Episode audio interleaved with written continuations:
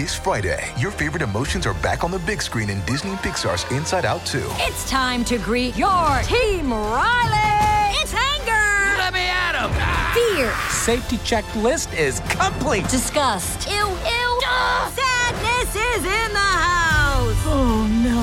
Hello, I'm anxiety. I'm one of Riley's new emotions. Disney and Pixar's Inside Out 2. There's a part two? We're going! Rated PG. Parental guidance suggested. Only in theaters Friday. Get tickets now. Another day is here, and you're ready for it. What to wear? Check. Breakfast, lunch, and dinner? Check. Planning for what's next and how to save for it? That's where Bank of America can help. For your financial to-dos, Bank of America has experts ready to help get you closer to your goals. Get started at one of our local financial centers or 24-7 in our mobile banking app. Find a location near you at bankofamerica.com slash talk to us. What would you like the power to do? Mobile banking requires downloading the app and is only available for select devices. Message and data rates may apply. Bank of America and a member FDIC. You're listening to Slice of Cheese with Jenny Linford on Food FM. Savour the crunch of Peter's Yard sourdough crackers. Available at Waitrose, Sainsbury's, Morrison's, Ocado, Amazon, and specialist food retailers. To find out more about Food FM and our content, go to foodfmradio.com. Hello. Welcome to A Slice of Cheese, the Food FM radio series that celebrates the world of cheese. I'm Jenny Linford, a food writer and cheese enthusiast, the author of Great British Cheeses. Cheese is a delicious and fascinating food, and we're setting out to explore this remarkable food and share the stories of the people who make, sell, and love it. Good cheesemongers do a fantastic job. Not only do they offer a chance to buy a variety of cheeses in peak condition, they share the stories behind the cheeses as well. We talked to five cheesemongers in countries around the globe. Anthony Femia, founder of Maker and Melbourne, Australia. Jessica Fernandez of Mexican Mongers, Mexico City, Mexico. Gordon Edgar of the Rainbow Grocery, San Francisco, California, USA. Julia Treloar of Cheese Boutique, Toronto, Canada. And Chris Hallam of Chorlton Cheesemongers, Manchester, UK. What comes across loud and clear is their love of cheese and enthusiasm for and commitment to their work. Online, on smart speakers, and on Listen Again. This is Food FM. This week on A Slice of Cheese, we're talking to cheesemongers around the world. And very happy to have with me all the way from Australia, Anthony Femia of Maker and Monger in Melbourne, in Prahran, which is the famous food market in Melbourne. Absolutely amazing place. Good morning, Anthony. Good morning. Good evening. Oh, yeah, good, good, evening. Thank you for having me. No, it's lovely to have you on the show. Thank you for taking the time. Anthony, I was curious to know, it's always really interesting for me to know how people got into the cheese world. You know, what was it about cheese that sort of was it? You know, did you find a love of cheese in yourself? Yeah, um, I was lucky enough to to get a job with my my mum. Uh, her side of the family have always had. Um, incredible delicatessens up in Sydney, and um, when I was old enough to work, and after getting fired from a ice cream shop for putting too much ice cream in, in thick shakes, um, I, I, I, decided to work with mum and, and, and worry less about the the stirring of being uncool and working for your mum, and um, started working in a deli with her, and one day just started tasting cheeses and, and watching people's sort of experiences with the way mum served them uh, in terms of talking about flavour and, and, menu suggestions for cooking at home and, oh. and how to have this particular product and, and, and, thoroughly enjoyed the way they would come back the next day or the next week and, and tell her, you know, how incredible that was and, and, you know, what's next. And with dad's side of the family being teachers, that kind of knowledge or pursuit yeah. of knowledge and pursuit of education started to sort of awaken in me, and um, I put those two together. And I didn't want to talk about salami or antipasto. I I wanted to talk about cheese, cheese. And, and, and, it is a fascinating food, isn't it, Anthony? Because yeah. so, I mean, it's so diverse, it's so historic, it's so much about place, and you've got well, there's a lot of stories, that, aren't there? Wonderful. That's it. The the romantic site really planted a seed in me, and um, just learning about the history and the ability to travel around the world and, and meet incredible people who have been making this product for hundreds of years, and mm. and just tasting and tasting place and and and learning their craft, and it really made me realize that this can be an enjoyable life rather than just a career. And um, yeah. yes, I find she's very fascinating. I mean, I write about food generally, um, so I'm not a specific cheese writer, but if I had to choose one food, it would be cheese because of all these reasons, and the people in it are amazing. So tell us your story. So then, did you think, oh, I want to have a, a cheese shop, and you're in you're in Melbourne, which is a very foodie city, isn't it? Yeah, so I arrived in Melbourne in 2010. Um, so before that, I was in Sydney uh, studying applied finance at university, and um, the, yeah, yeah, and, uh, you can have a look at all my exercise books. They're just drawings of shop fronts and, and mm. shop signs and and just business plans of what it was that I wanted to do. And once I graduated, um, I took myself to Italy and went to oh, Slow Food, um, the cheese oh, festival in, in Yeah, in 2007, and um, then spent a few more months going through Italy. I, I stayed with a balsamic um, vinegar producer in Modena, which was absolutely amazing. amazing. Yes. And spent a couple of days making Parmigiano Reggiano and came back home. Brilliant. And that was it. I just wanted to work in cheese and got a job in a, a regular a local cheese shop in Sydney, and mm-hmm. it wasn't until I won um, best cheesemonger in Sydney through the Sydney Morning Herald that I earned a scholarship to come down to Melbourne and um, wow. spent a couple of weeks at Holy Goat Organic Farm in, in central Victoria in Castlemaine.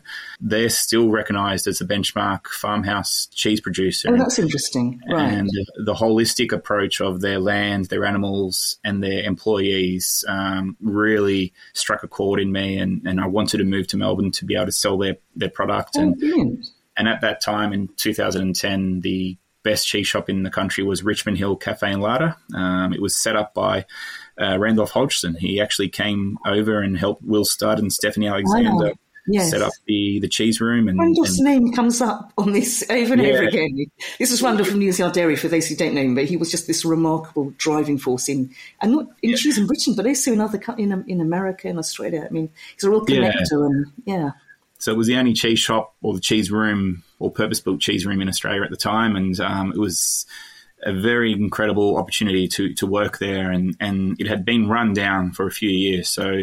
The then owner hired me or brought me down from Sydney to revamp it, and that really was a great opportunity because I learnt a lot. Uh, this owner mm. had um, business management skills from the Boston Consultancy Group in America, as well as a franchise uh, run business here in Melbourne. So she taught me a lot about food costing, staff wages, etc., mm. just to learn the behind the scenes and to be able to apply my finance degree to that as well. And that that gave me free reign with creativity in terms of selection of cheese and the way we marketed it and the way we trained our staff and and really made it personable for not only our employees but for our customers and and it was fantastic. And I thought it was very, very useful.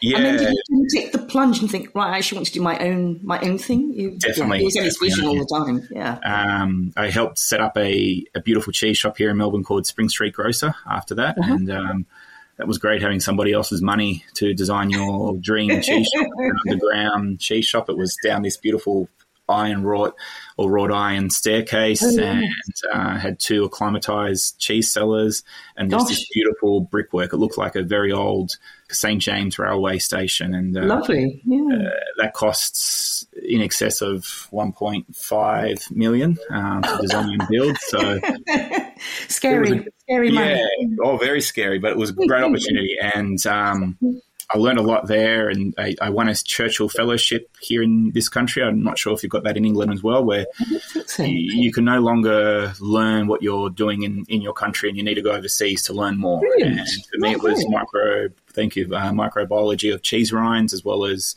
the setting up of national cheese bodies. Um, so that took me to central France, to England to spend a, a month with Neal's Yard Dairy at Borough Market, and then oh. to America for a month with Jasper Hills Cellars there oh, in Vermont. They're amazing, yeah. Yeah.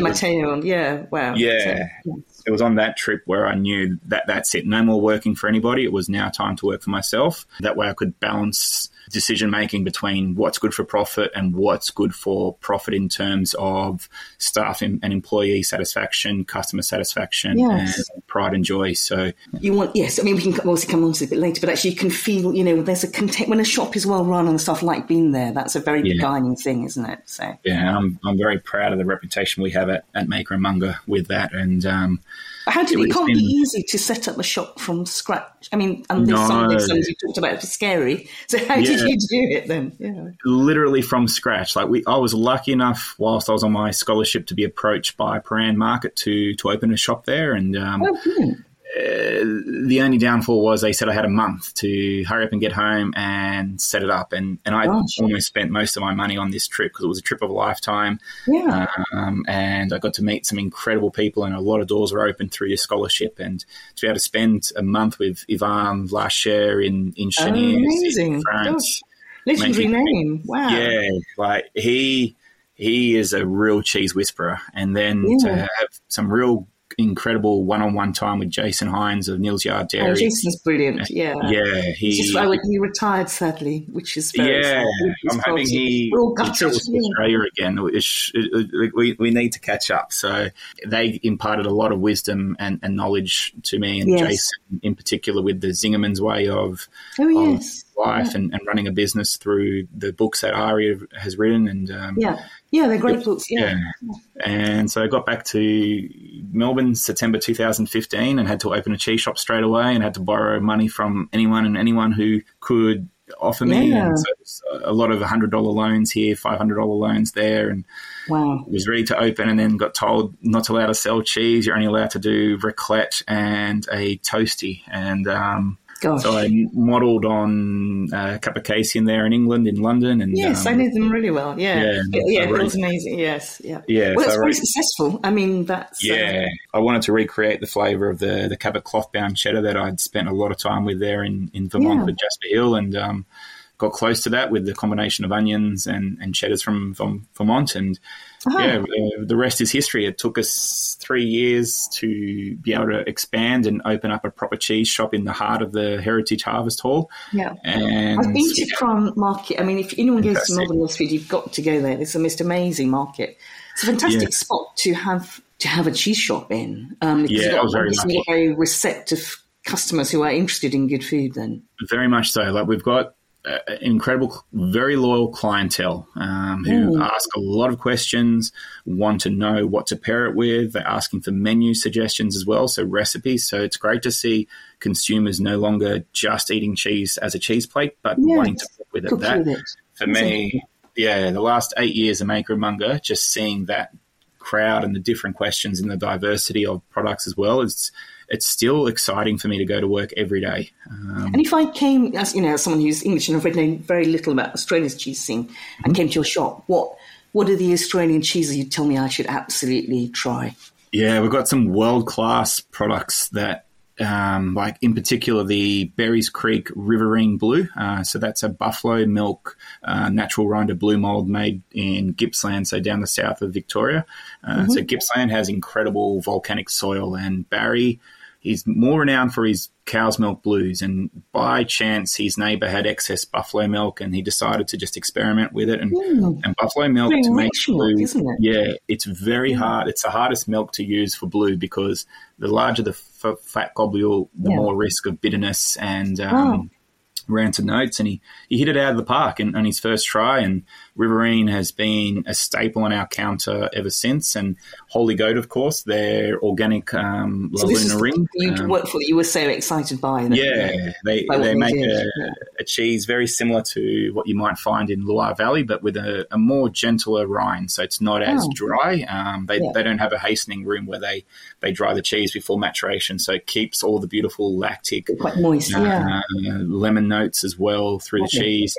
And then we have Ivan. He's relocated to Castlemaine uh, here in, Oh. in Victoria, and he's built a, an incredible maturation facility as well as make area. And he's making cheeses like what we call the driftwood uh, because he he's set it as Oh. a ode to him drifting into Australia, and it's made like the like the Mont d'Or of um, Oh, the Jura region of France, and and we have some cheesemakers in New South Wales, Pecora Dairy, who are making pretty much the youngest uh, raw milk cheese here in the country um, Oh, with you I was to ask you about raw milk because I thought Yeah. you allow people are cheese makers allowed to use raw milk. That's allowed, Yes, they are. There's they can make quite a lot of cheeses. However, there's a l- still a lot of hesitancy uh, hesitancy because of the a lack of education. Um, Mm-hmm. A lot of our education here was always dictated towards mass produced, shelf stable products for the supermarkets. Only now through Ivan's courses are we starting to see a lot more sort of farmhouse and artisan cheese making skills. Uh, and the other setback is the amount of regulations that each state's health department puts on their Oh, yes. um, cheesemakers and the cost of that. Some, Yeah. For some, it can be up to 5% Yeah. of your Oh, wow. revenue, and, and that's huge. Unfortunately, there, there's still that hesitancy, but there's Yeah. that eagerness to learn and, and Yeah. to make. So I'm hoping in the next five five years we we see where our beer industry kind of ignited in the early 90s with all the um, microbreweries setting up and the collaboration of knowledge. Yeah. I see that's where our cheese industry is at the moment. We're just on the cusp of greatness. I was Um, talking to because I've also been talking to lots of British cheesemakers, and one of them said they had a long memory, and they said that you know actually straw milk um, from health and safety had really changed in a very positive way. That the more they'd learned, they had become much more understanding and working with the cheesemakers. You know, and sort of so that since that can happen too. You know, you can have a, a Very of much so. understanding really. Um, so. and we're seeing the cheesemakers and, and the voices in cheese being a lot more positive with authorities because for a while in our industry, the figurehead of our industry was very combative against r- the regulatory bodies, and every piece of media out there was always a negative of how dare Oh. they, it's controlling, it's you know stupid. And if you're a you know someone with a lab coat there behind the scenes trying to yeah, do your job. justify what you do. If you have every time you read a paper and you see someone essentially bullying you, you're not going to want Mm. to help them. So No, yeah. it's great that that person's retired, and, and everybody who's come up since has been a lot more collaborative, and and And we've actually, seen. to go back to Randolph, he told me that again that he had invited, he had worked with and invited them to come on a cheese making course so they could understand how it was made. That's and the it was way really done forward. a, done a really you know a step forward. Then um, Yeah. fascinating. So, and what I was interested in. So, the cheeses you sell is it a mix? Is it sort of how does it work? Is it mostly Australian and some European, or is it 50-50? You, you've got a very Oh. global outlook, I think. Yeah, we, we're more 70 30 in terms of European to, to Australian. Um, right. Okay. particularly in autumn winter where the the small cheesemakers that we deal with don't make cheese um, we then have about 90% european uh, Ah, but in summer when sense, those micro dairies start up again um, Right. we see our australian selection increase and and the Australian farms that we're helping, they're not big enough yet to, to do a consistent supply. So they Right. they focus on their weekend farmers markets where they're guaranteed to, to sell their product really well and, Yeah. and that gives them a great income. So a lot of our farms, they're still trying to do everything themselves, where they're trying to raise the animal, trying to look after the land, trying to make the cheese, the Yeah. maturation, the marketing, the cellar door, the markets, and then the wholesale and distribution. Because of how vast our country is, we don't have that distributor or wholesaler who can just pop into a van and drive to Yes, different, of different a destinations. Yeah, And- it's extremely frustrating in that sense where I, I wish I could just pull a, an elastic band around our country, shrink it to England's size, Yes, and, yeah. and just be able to yeah, do like. you're a doddle, isn't it? Makes you realise. Yeah. Yes, you're absolutely. How interesting. I was going to ask you, I was thinking about it because in Britain, um, Christmas um, is a massive cheese selling season for our Yeah. cheesemongers. And obviously, it's, it's winter, so certain quite wintry cheeses can't really come to the fore.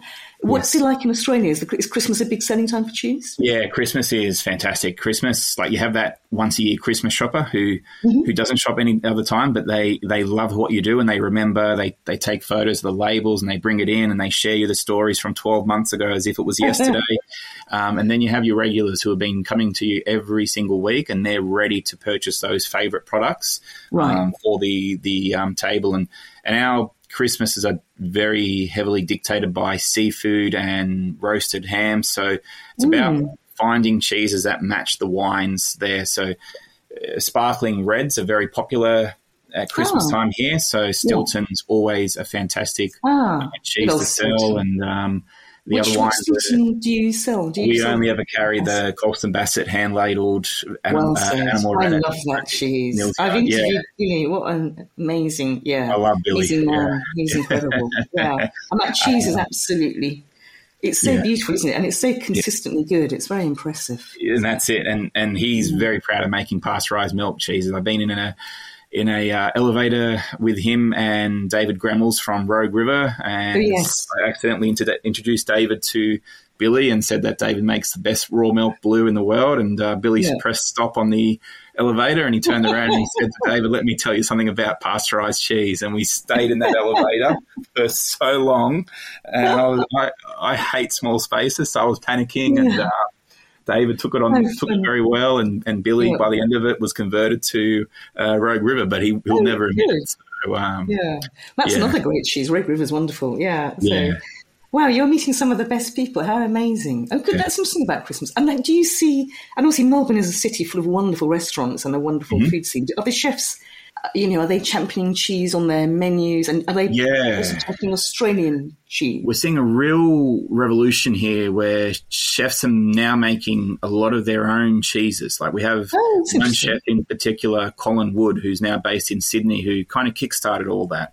And his Instagram is just going bananas and, and he's been commissioned to write a book here and I can't wait for that and Yeah. and he he went around the country uh, Sydney Melbourne and Perth and, and taught a few kitchens on how to make their own uh, cheeses so it started off with fresh cheeses or not? Yeah, Or no? fresh, and Yeah. and now also some are moving into the white bloomies as well as the wash rinds and semi-hard yeah. cheeses, and, and and and they're making a good enough product where they can actually serve it at the table, um, which is pretty exciting. And then we have some very traditional uh, hatted restaurants that are still using the cheese trolley and, and championing um, Yeah. local cheeses like um, Vue de Monde here um, in the Rialto Tower, that very tall tower in Melbourne, they have a, a cheese trolley dedicated to nothing but Australian cheeses. Oh, and then we work closely with some amazing restaurants like Bistro Omnia, who doing this incredible. They have this most amazing French walnut cheese trolley. I wish I could have at home.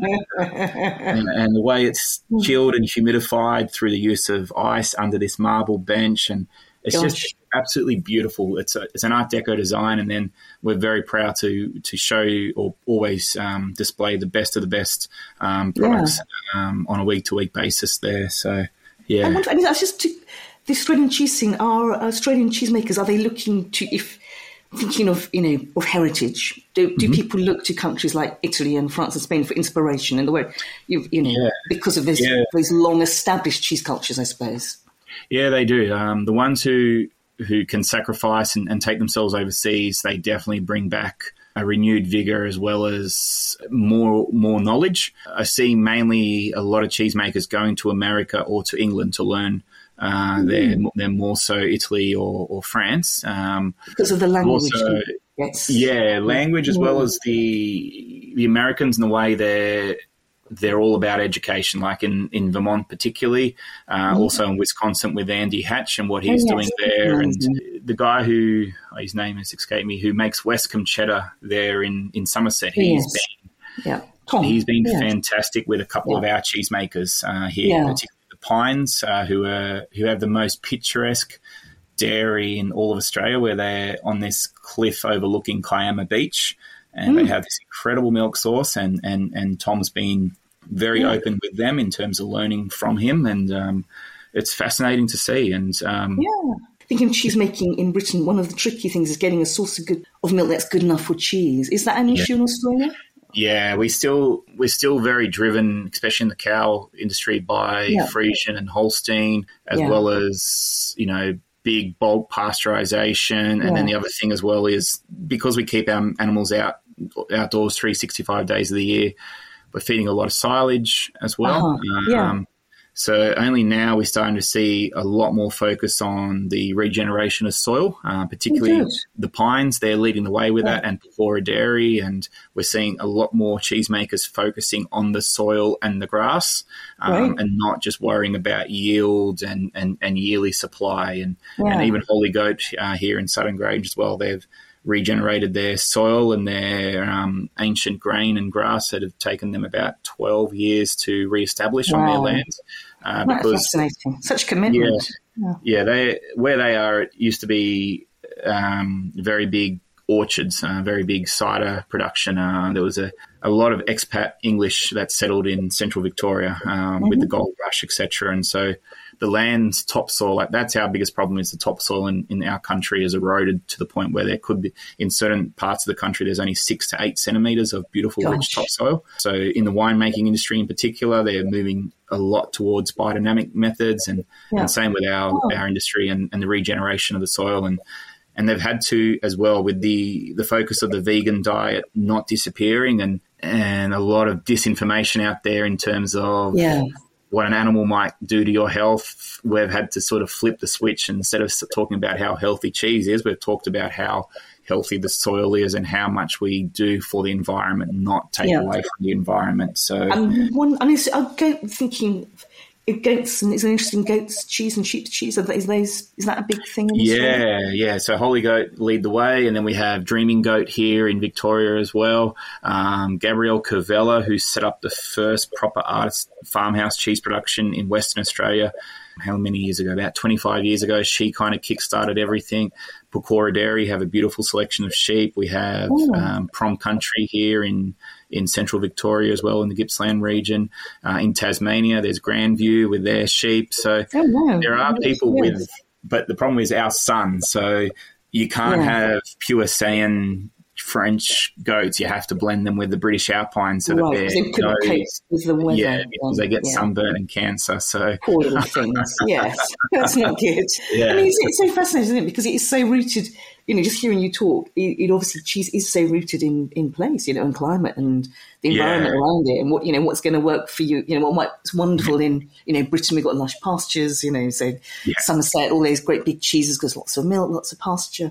Um, yeah. yeah, fascinating. So, Anthony, one last thing. So, it sounds like you've been on a fantastic journey, and and looking forward, what do you hope to see then in in Australia's cheese scene?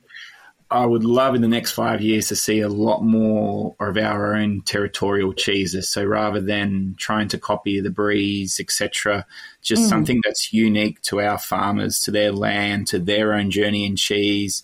Um, like we're missing a lot of beautiful, real made wash rinds and, and semi hard oh. toms in our country. And if we can start seeing a few more of those propping up, that would be amazing. And and I love the way our our consumers here do spend their money at farmers markets and not just the supermarkets. So yeah, buying direct from farmers and and I would love to see a cheesemonger community here like there is in in America. Um, we're still very very secluded. It's usually just delis with someone dedicated with pre-cutting the cheese and wrapping it in glad wrap. But if we could have a, a really yeah. cool sort of community of cheese shops with dedicated cheesemongers where it's okay to have a career in cheese. Like, yes, there yeah. should be no negative stigma around the service industry anymore. Like, we, we still see hospitality as the gateway between school and university or for people who are drifting in and out or for tourists coming in on a holiday visa. Yes.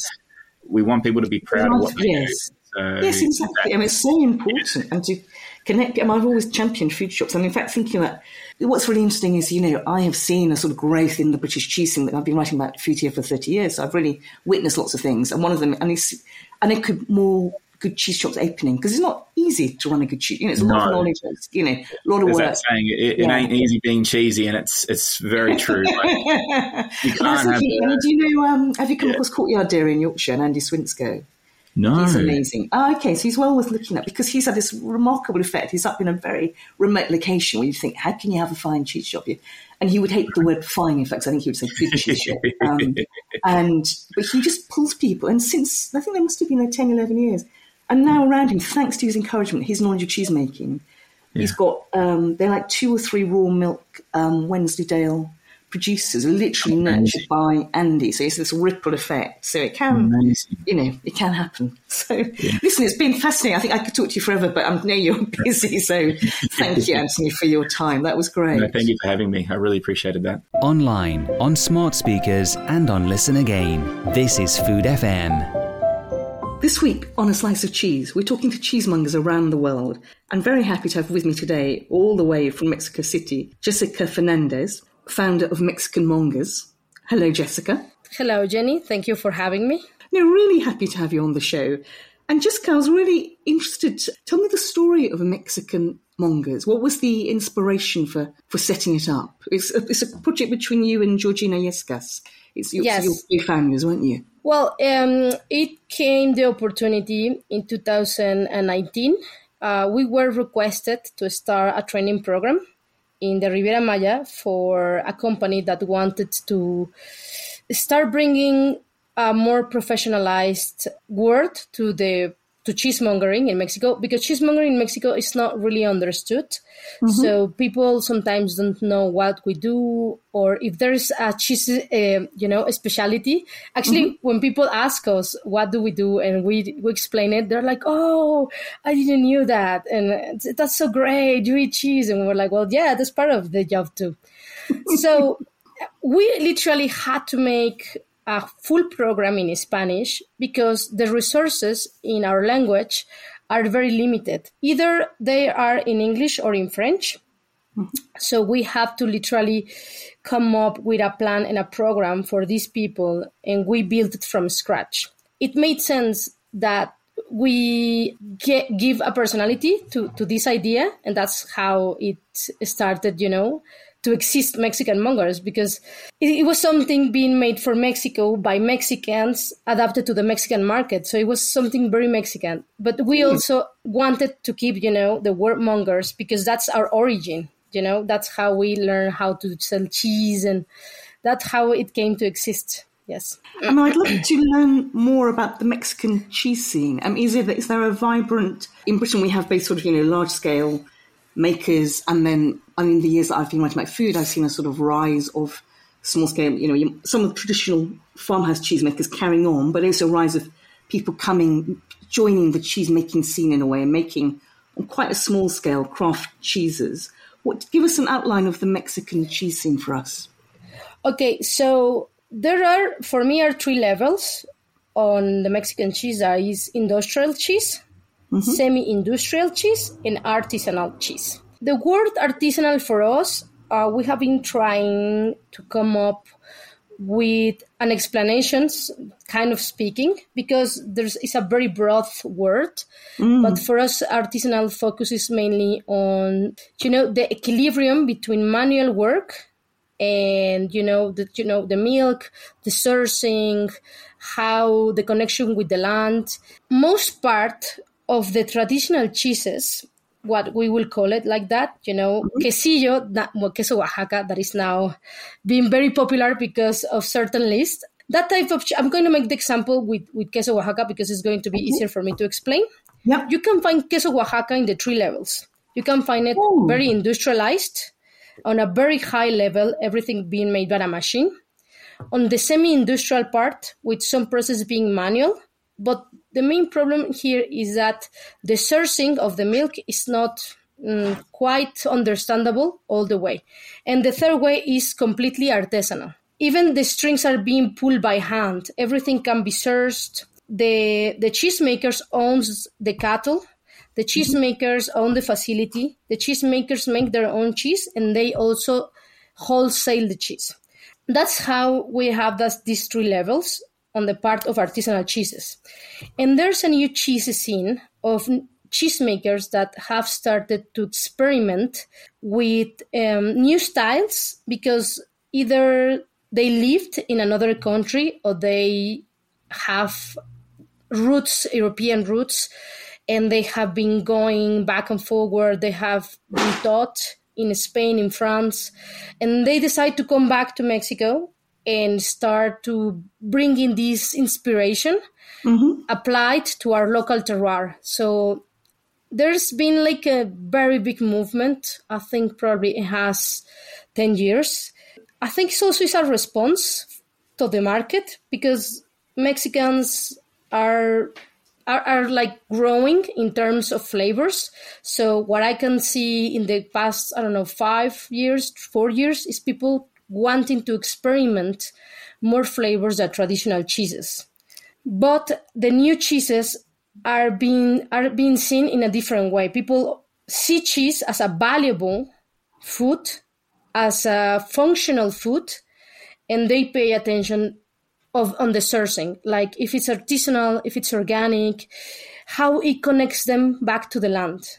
Exciting. I had the pleasure of talking to Carlos Yescas on this podcast about we, about fresh cheeses. We were focusing on that because we were looking at the idea of time and cheese, and obviously freshness is part of time.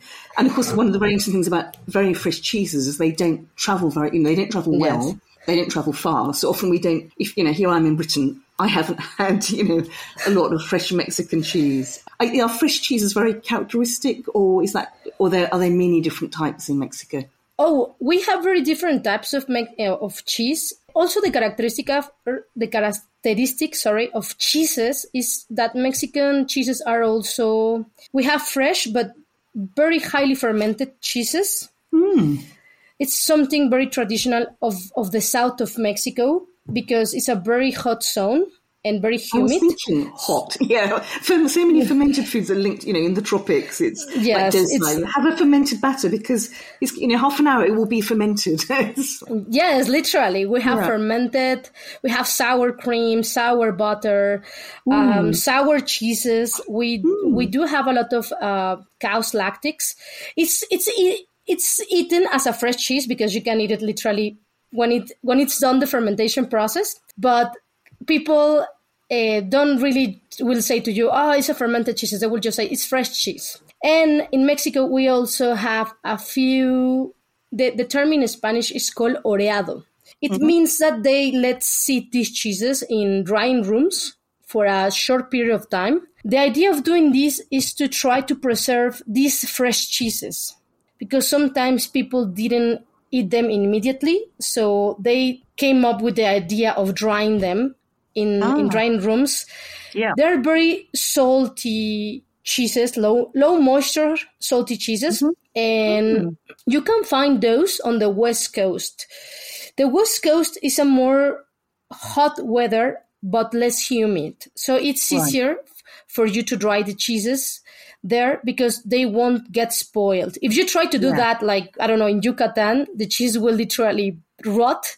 But this technique is being made in the west coast. Right, that's very interesting. It's fascinating hearing, you know, the actual practical realities of a climate and geographic differences and how it, of course, it impacts on cheese making. But we sort of, you know, we become very detached from that in, yeah, in so many ways. What, what are some of the other um, cheese styles in Mexico?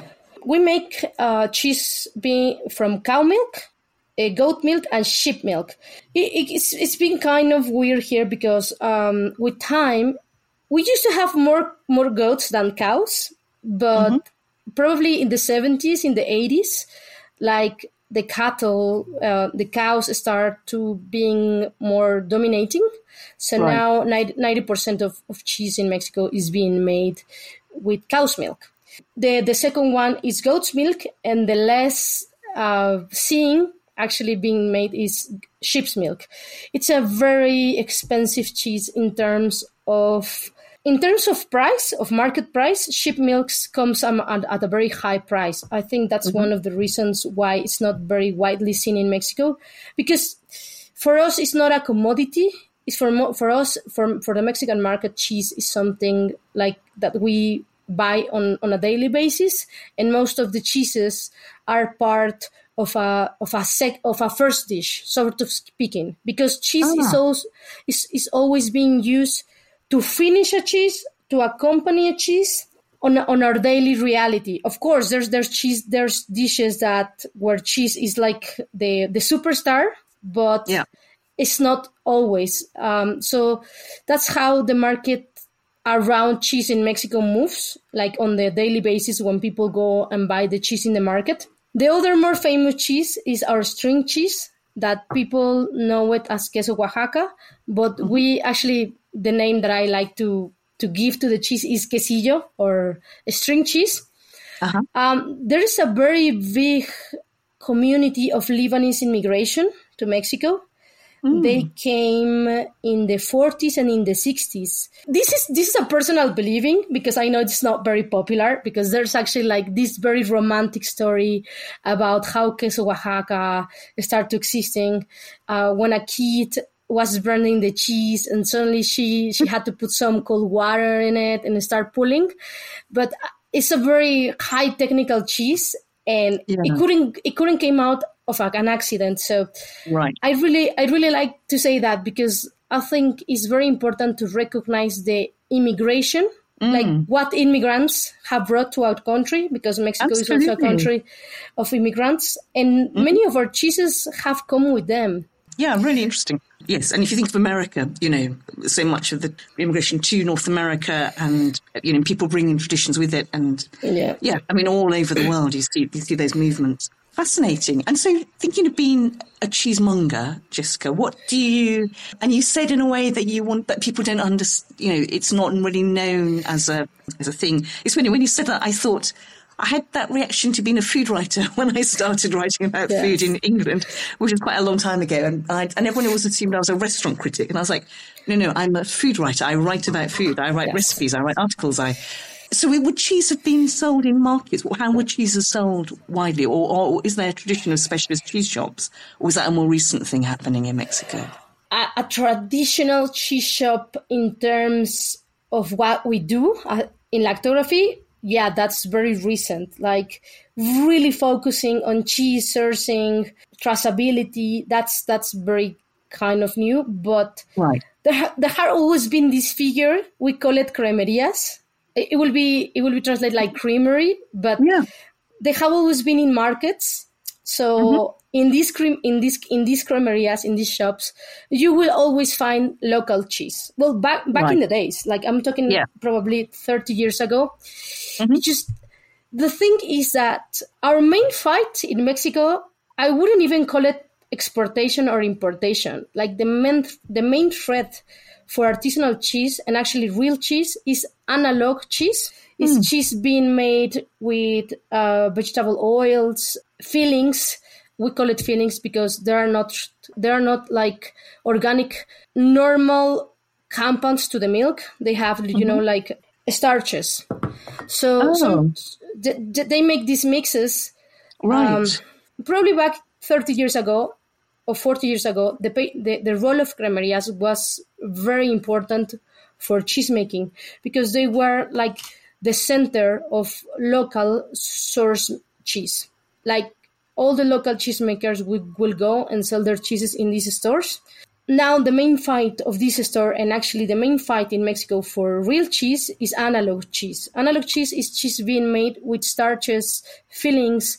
It's not really natural cheese. Some some of these literally uh, formulas in, don't even have cheese, like don't even have casein in some cases. It's, it's terrible. These cheeses, these artificial cheeses, Just because doing quote marks, listeners. Yes. because the word cheese is there. yeah.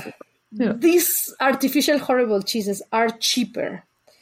So Mm. now the cremerias have been switching and Oh, no. start to yeah, they're having starting to sell these cheeses because it's cheaper. They can have a bigger rate on selling them, a, really, Mm-hmm. Yeah. uh, a bigger mark. Sorry, that's why. I mean, some of them still being they're still selling like local good cheese, but it's very hard to know unless you're a very trained sensory, you know, ex- expert in cheese.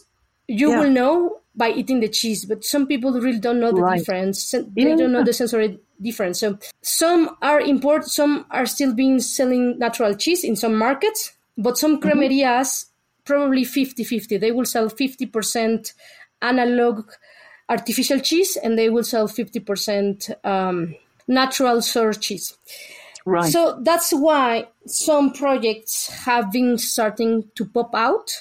Like Lactography started 10 years ago with the idea of, of start fighting this, the, the market of artificial cheese. And also because, uh, as Carlos was explaining to you, some cheeses don't make, don't travel well. Yeah. But as Lactography, we wanted to have cheeses from different parts of Mexico in Mexico City.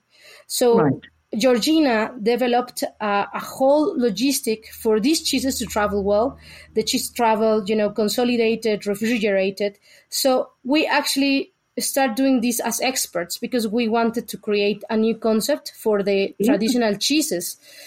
So now probably there there has been like maybe six, seven stores that want to really focus on the lactography model because they're focusing and really be, they're very passionate about cheese and I, I see Mm. it. They, they really want to start having this conversation, bringing back the good cheese in, in, Right. into the people's table and Yeah. also bringing these specialty cheeses that have been popping out, you know, this new Ah. cheese making wave, I will call it. Yeah.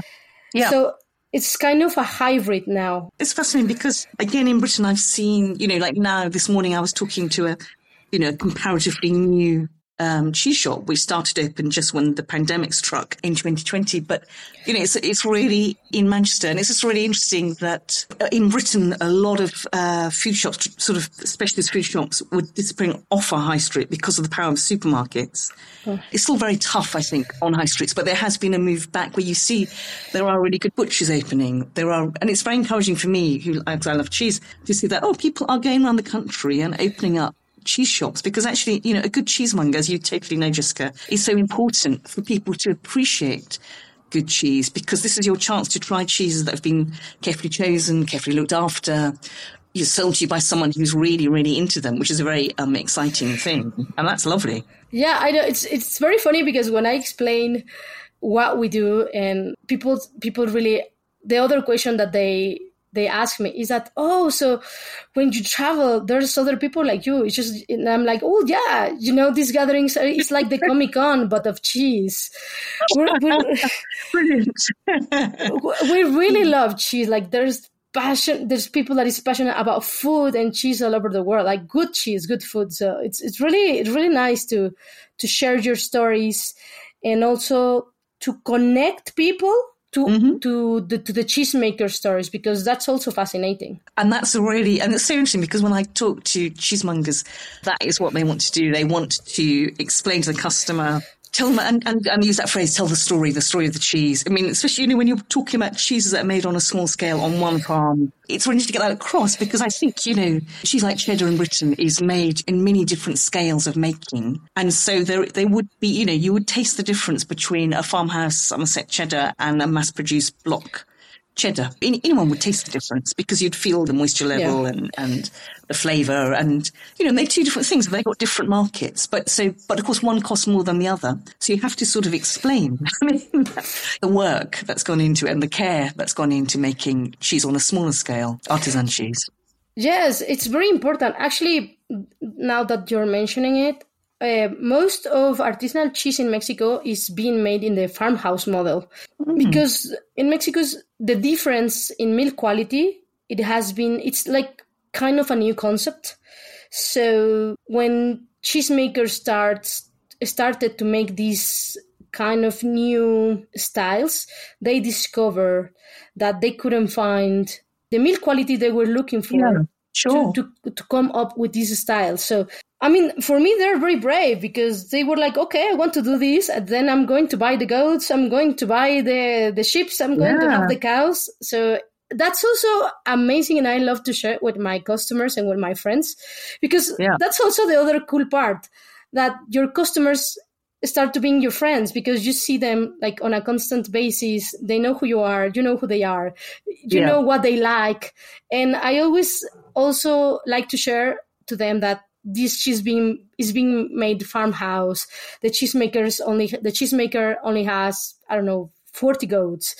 She's been doing this job for 20 years. And i also like the other part you know like the customer because you know what he wants. So you talk to him or her and you tell her like oh you know your favorite cheese just arrived or you know i have this new cheese that they just uh, kind of invented it two weeks ago and they want us to to try it so would you Yeah. like to come and try it with me that's that's really nice You sound, it's really interesting because if you're in retail, ideally you should like people because, uh, uh, you know, because otherwise, you know, it'll be a nightmare job because if you don't like people, you are literally, you know, you're rubbing up with them all the time.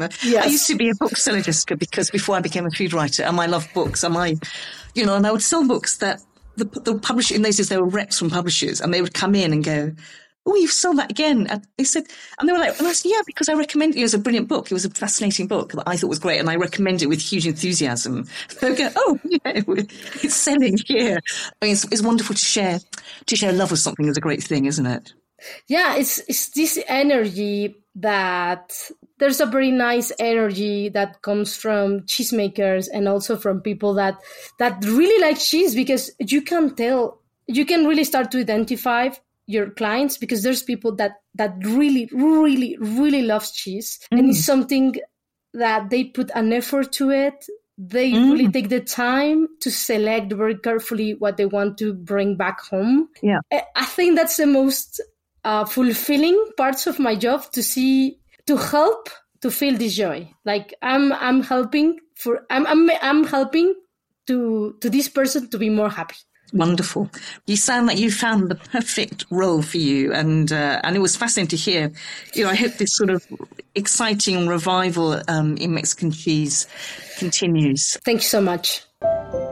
I'm a huge fan of Peter's Yards crackers, and they go beautifully with cheese. All Peter's Yards crackers are made in small batches using quality natural ingredients and their sourdough starter, slowly fermented for 16 hours for award winning flavour and crunch. Online, on smart speakers, and on Listen Again. This is Food FM. Savour the crunch of Peter's Yard sourdough crackers. Available at Waitrose, Sainsbury's, Morrison's, Ocado, Amazon, and specialist food retailers. This week on A Slice of Cheese, we're talking about a subject close to my heart, which is cheesemongers. And we're talking two cheesemongers, which I think is very important, and all the way from San Francisco, I'm thrilled to have with me Gordon Edgar, cheesemonger at the Rainbow Grocery in San Francisco. Hello, Gordon. Hello. Thanks for joining us. I know it's very early for you. I appreciate that. Gordon, I was interested really in getting some insights into what you'd seen in your in your years selling cheese. And tell me a little bit about how you started as a cheesemonger. Was it something totally new to you when you began? Um, yeah, no, it was totally unexpected starting in cheese, to be honest. I was living in San Francisco, and, um, you know, there's this great grocery store called Rainbow Grocery Cooperative, which is a uh, it's a worker cooperative and at that point it had a hundred worker owners and i just wanted to work there and the opening happened to be in cheese um, so i'm one of those people who kind of stumbled into cheese i mean i liked cheese just fine but you know i it wasn't until i started working with it that I became a little obsessed and a little. Uh, Does happen. I mean, that's the great thing about cheese, and there's just so much to learn about it. It's a very fascinating food. There's more to learn with cheese. That's the thing. and what? So, were you? We did that involve what sort of cheeses were you selling? Let's give a sense of then and now. You know, the you know, it's funny. I mean, the American cheese uh, uh, world has really changed. I mean, I've been working. I started in 1994, so you know, mm. I'm approaching my my 29th year. You know, at the beginning, um, it was mostly American commodity styles. You know, cheddar, jack, stuff like that. And then the quote unquote specialty cheeses were uh, were usually European and usually large production European. You know, there was no distinction at that moment really between you know, oh, it's a French brie. It must be fancy, you know, between, you know, very, very large production and very, very small. Right. But, you know, we had a lot of customers in those days, the people who were very interested in good cheese. A lot of them just wouldn't even buy American products. You know, there's quality, they felt like the quality wasn't there. And for the most mm-hmm. part, they were, they were right, you know, but then, um, then as things moved on, there had been, you know, seeds planted in the 70s and 80s that really led to this kind of great American artisanal cheese moment, um, mm. you. And uh, and so over the course of my time, um, you know, our case, especially the you know what we call in America the specialty case, really transformed from being you know almost all European to uh, being more American than European. Fantastic. Um, that's that's really changed in, in my yeah. time. Interesting, because I think in a way the British and American cheese scenes mirror each other. Since I've in my decades writing about food, which is over 30 years. and so, and, and I've seen a lot of che- British cheesemakers start up and develop and, you know, and yeah, and, and there's been this, a scene has developed and is, and there's been an audience. I mean, it's funny because there used to be very, French food was totally, you know, on a pedestal. Mm-hmm. And and so and British food wasn't, you know, when I started writing about food in Britain. And yet, and then slowly there was this realization that, gosh, you know, we actually have got fantastic food producers and people making great cheeses, like someone like Jamie Montgomery or um, or Graham Kirkham, you know, the wonderful cheddar in Lancashire. Mm-hmm. And, and a shop like Neal's Yard Dairy did a huge amount in Britain to to make that connection for consumers, I think. So you know, what's fascinating about I think about a cheese shop is that you, you know, I do sort of feel like cheese shops are portals for their customers because you can, you're a way into the world of cheese, aren't you? That you can. Is that something that you enjoy yourself, and do you take that sort of seriously? Oh, a- absolutely. I mean, I I feel like, you know, first off, there's nothing like that connection you make with a customer when they're asking you about uh, a cheese, and you're like, oh yeah, well, when I visited there and mm. talk to the baker, you know, um, and then it's it just becomes this whole thing. It, it, doesn't even it's not even about selling the cheese anymore. It's um, people are interested in the story and they want to know. Oh, you you know you've been there. What is it like? You know, I don't know. Whatever. You know, how many cows are there? You yes. know, what's the landscape yeah. like? You know, all those questions. And um, you know, the the the you know sale is um, is uh, you know already done at that point. People are just more interested in the process and the history and the and the food itself so yeah, I mean, I really I feel like that's kind of the most enjoyable part of the the job, and also just you know trying to represent well the people who are trying to do something um, really special. Uh, yeah, explain that to customers, and you know it's it's you know it's a retail environment. You know, so there's times when you have 30 seconds to say that, and you're not really gonna gonna do it justice but you know you try to give little tidbits and little like um, you know easter eggs or whatever you know you know people people will want to hear you know oh that's interesting. I want to know more about that. Yeah. Um, and so um, yeah no it's it's really one of my favorite parts of the job. Do you taste out the cheeses? We yeah. do. Um, we always have a few cheeses behind the counter that we're um, that we're sampling out for the day so right. regulars know they come in and they're just they're just like, oh, what do you got today? You know, um, we will give tastes of anything, but we you know just for um, you know honestly for ease ease of uh, work, you know, we yeah, always sure. have that are, yeah, that are set up so that it's it's it's easier. But yeah, you know that's and those are the cheeses we usually sell the most of that day. I mean, you know, oh, it's, yeah. it's, it's it's you know people will come in for their staples for sure, but but you know it's like oh what are you tasting today oh yeah yeah here try this here's the story here's the cheese and you know, so how many cheeses do you stock at, at Rainbow? Oh boy, um, it you know it's you know we're also a grocery store, so we carry you know some prepackaged stuff, organic stuff, all yeah. that kind of stuff. At any given point, where um, we've got 300 active SKUs, wow. but you know in terms of like fine cheese, it's more like uh, you know 100, 150. Gosh, it's, that's a lot of yeah. cheese knowledge to have, isn't it? Yeah. I mean, to keep on top of it. Well, you know, and, and with us, and I don't want to get too particular into our store because I know you're talking general, but you know, because we're we're a worker cooperative, people tend to stick around, and so oh. you know, there was one point where you know, we had five people with nearly 20 years experience in cheese. Wow. Um, that's not true anymore just because people have, have moved on and gotten yeah. older and stuff. But, but, you know, we really uh, try to carry on that generation and keep, a, or keep that knowledge over the generations. Yes and keep that. That's going. interesting because I worked in a bookshop before I was a food writer, and actually the power yes. of recommendation, you know, because I worked in a bookshop because I love books, which is, you know, and then I was, and people would ask me like, oh yeah, this is great, you know, and that's, and that is very real, I think. I mean, it's quite interesting. I've noticed now that bookshops have really taken away the booksellers, which is really sad. So you don't have, you had such a lot of knowledge. You'd have someone in charge of gardening and they knew the gardening book. So someone came in, they would, you know, they would remember and go, yes, that's that. And, you know, yes, you can get it and that's all gone now. And I really think it's sad. Uh, well, you know, we're all going to be replaced by apps sooner or later. yes, I know. Yes, I mean, I'm just waiting for that. I shouldn't say this because maybe somebody will take me up on it, but I'm waiting for somebody just, you know, you know, you walk in, you got a QR code, you download your cheesemonger app for the store, and they tell you what to buy. I mean, it's just a matter of time. You know, and, it's only a matter of time, isn't it? It's not going to be good. got Silicon Valley very close to you. So, yes. do you also do affinage? Do you, do you mature your cheese as well? Uh, we do uh, what I consider harm reduction affinage. um, we uh, we do not do our own um, affinage. I would not call it that. But you know, certainly when stuff comes in, we evaluate it and we say, oh, you know, not quite ripe. You know, we'll leave it back here for a little bit. Uh, right. You know, a little too wet. You know, we'll try to dry it out. You know, stuff like yeah. that. It's real harm reduction. It's not. It's not. It's not professional. Right. No, that's interesting. I mean, because cheese, com- it's a complex food to sell, isn't it? You know, would cheesemakers approaching, saying, "We're making this cheese. You know, we've just we're in California. We're making a wonderful goat cheese. Would you like to sell it?" Is is that do that happen? Oh yeah, all the, all the time, and it especially yeah. happened in the '90s um, and early right. 2000s. Um, you know, unfortunately, I mean, there's a little bit of a um, a thing that happens when um, customer expectations rise. You know, back in the '90s, um, you know, we would just say, "Oh, this is a new goat cheese from California," and people would just buy it, even if it wasn't that. Of course, good. it was Californian, right? Well, because it was Californian, and also because a lot of people wanted to support, you know, oh, local cheese So they'd yeah. be like, "Yeah, okay, you know, this is going to be kind of different from time to time, and not necessarily in a good way." you know, not, not in that you know, awesome way, but in the like kind of, oh, this batch wasn't as good as the last batch. Yeah. Um, and people would support that. I mean, we had a lot of people who'd just be like, okay, I'm just going to buy it every week and we're, you wow. know, moving forward because, you know, they, they saw, they understood that cheese is a, making cheese is a process that takes time and not just in the cheese itself, but in the knowledge yes. of cheese maker.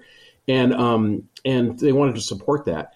But I would say that now, because the customer base has higher expectations for American cheese in particular, there's not as much room in the market for right. developing your cheese. Um, I, I, would I tell people often that you know you kind of have to develop it in like farmers markets and local market before you can get into our store because if somebody comes in and tastes your cheese and it's got some it's good it's okay but it's got some bitter notes or something that people don't mm. like um, they're not going to buy it again, and you've just ruined your chance to sell your cheese in our store. Oh, that's a good point.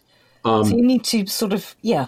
So it's yeah. hard. You've got to hit the ground. You've got to sort of get to a point where you you have. I mean, obviously cheeses do vary, but a certain level of consistency and quality has got to be there. Then yeah. Yeah, and and also you know, I mean, I'll be honest. You know, cheesemakers. You know, when they start out, they I've tasted a lot more cheese than cheesemakers have.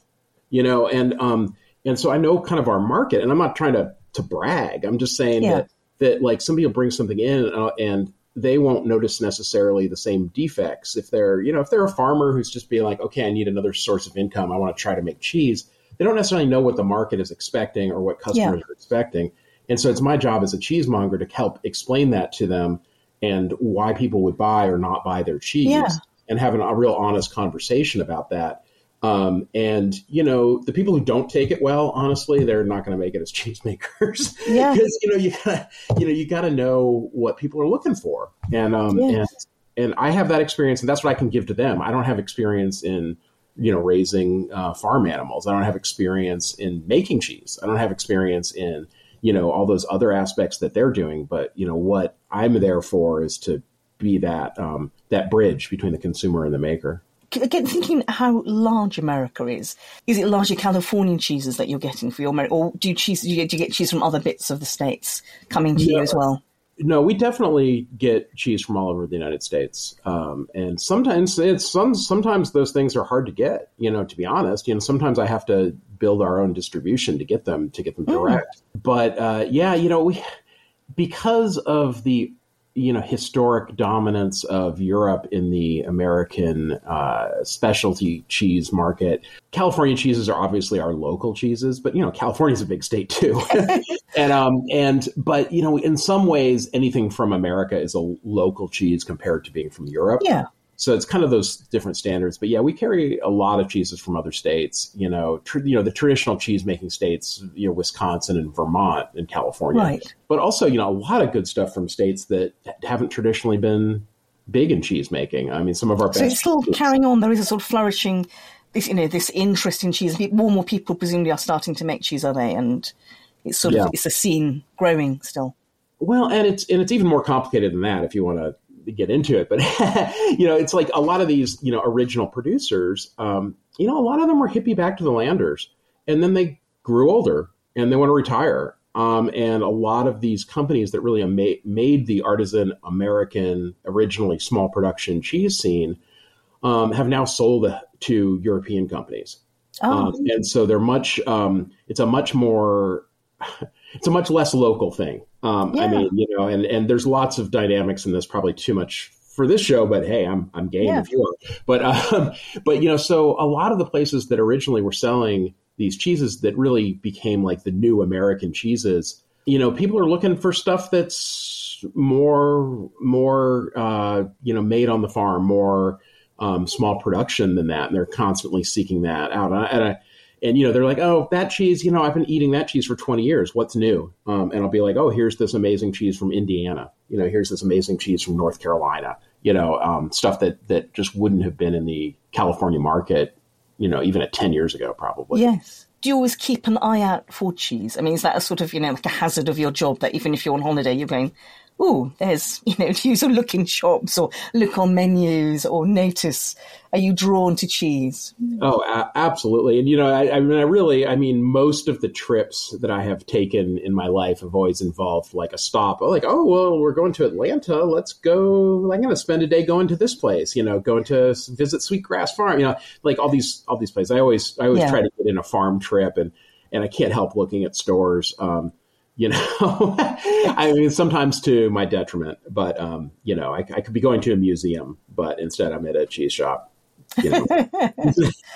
yes, I'm always battling my husband. When we're on holiday because I'm like, oh, we're going there. There's a very new food producer, and he's like, we're on holiday. I'm like, how to eat on holiday? I mean, you can't not exactly. exactly.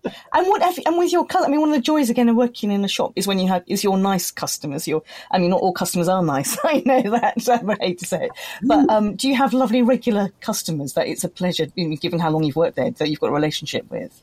Oh, you know, yeah, absolutely. I mean, things really jumbled around during COVID. A lot of people moved yeah. out of our city, um, and so we lost a lot of regulars. But um, but yeah, there's there's a lot of people who I see every week, um, and you know, it's I know what they like, you know, and and you know, even if I know they're pretty much going to buy the same thing every week, you know, I, would be like, hey, try this. This is a new uh, and a different version of what you like already. It's also really helpful for um, for bringing in new cheeses because you know, a lot of times when I bring in a, a new cheese, I, I'm already like, okay, these five, six customers I know are going to buy a piece of this. You know, and like I, I can kind of know their profile and know the profile of the cheese and, and kind of match them up. Um, and um, you know, and sometimes they mess me up. They go on vacation, and I'm like, "Hey, wait, I was going to sell this cheese to you, but now you're gone." You know, but but yeah, no, regulars are the lifeblood of any any shop for sure. You know, you got to have your regulars. And we and we when we train new people, new workers at the store, we say, you know, one of your goals is develop regulars, develop people mm-hmm. who come in and and they look at me and I don't work that day generally, so they just ignore me to talk to somebody else. That's what we want you know, even if they've been there a year and I've been there 29 years, I want people to think I'm the new guy. You know, if that's their regular, that's cool. I mean, something that's one of the things I like about going to cheese shop is, I mean, obviously not at Christmas or at busy times, but you know, often it is there is a sort of leisureliness to it. And the person who will know is the person behind the counter who's tried the cheeses, so they'll go, "Oh, this is loving this," and you get to try. So you learn a lot that way. You know, I learn a lot as a customer that way, which I really like. Yeah, that's one of the one of the joys of the job. Really, I mean, you know, and, and, there's people who've seen grown up. I mean, you know, you know, I was just just the other day, uh, you know, we have a relatively new worker, and you know, this ten year old girl comes into the shop. She looks at him, and she's like, "You're new here," because she's been shopping there with her mom since she was born. You know, and she knows probably more about cheese than most of our customers. You know, um, and uh, it's just it's funny that that my, our new worker got hazed by a ten year old. But you know that's that's that's what we want. We want people to be shopping there for so long that their kids are growing up in the store. Yeah, that is perfect. So, so that sort of chance that took you, I mean, the desire to work in a cooperative environment that took you into cheese. It's it's been that was a good decision then, wasn't it? Oh yeah, I think so. I hope so because I've been there for almost thirty years. I mean, it's it's been my life. yeah. Are you telling me to question my life decisions? Jenny? No, I'm tending to affirm them. You've written books about cheese yourself, haven't you? Uh, yeah, um, I, have I've written two cheese books. Um, the the first one uh, was called Cheesemonger: um, A Life on the Wedge. um, Great title. You got to work at a pun there somewhere. Um, and that one, you know, it's funny because that was uh, kind of started with just it was actually an attempt to have a longer conversation with customers um, because a lot of times people would ask me questions that I just didn't have time for in the retail environment. You know, there's other people hovering mm-hmm. around, busy day, and um, and also at that moment there wasn't a lot of good recent information about cheese in in the book, or at least when I started working on the project. And um, so you know, it's just kind of trying to give basics and humorous stories about working um, retail because you know I you know I didn't want to create a dry book. It's kind of part memoir, part you know these are the basics of cheese you know, and at that time, you know, when that came out in 2010, you know, it was very much like that kind of memoir workbook was uh, was very much a, a, trend at that time yeah. too. So, you know, it, it, kind of was trying to use the the form of memoir to talk about uh, to teach people about cheese. You know, um, and then the second book I did was called Cheddar. Um, and honestly, that was my attempt to answer the questions about um, that I had, not that the customers had, but that I had of like, why is American cheese the way it is? I mean, why why did I come into the world of cheese in the, in the early '90s? And we didn't have the traditions of you know the like English territorials or you know French Comté or you know all these all these historic cheeses. We just didn't have that. Um, and then I realized, you know, the story was really about uh, U.S. made cheddar and the industrialization of of cheese mm. is what the United States led the world in. Um, right. You know, you know, and that's you know for good or bad, and I think probably bad. Um, the you know that's what the United States is really good at, you know. Yeah. Uh, and uh, you know, so that was like an interesting journey about watching the original transformation, you know, in the mid 1800s of cheese making to become industrial. Um, and and also, you know, on a side note, all the cooperation involved between the you know the United States, Canada, England, people sharing all their best practices in the mid 1800s to start creating cheddar in a way that was really good. And of course, these factories, you know, that we're saying factory, um, you know, all these factories we'd consider artisan production at this point.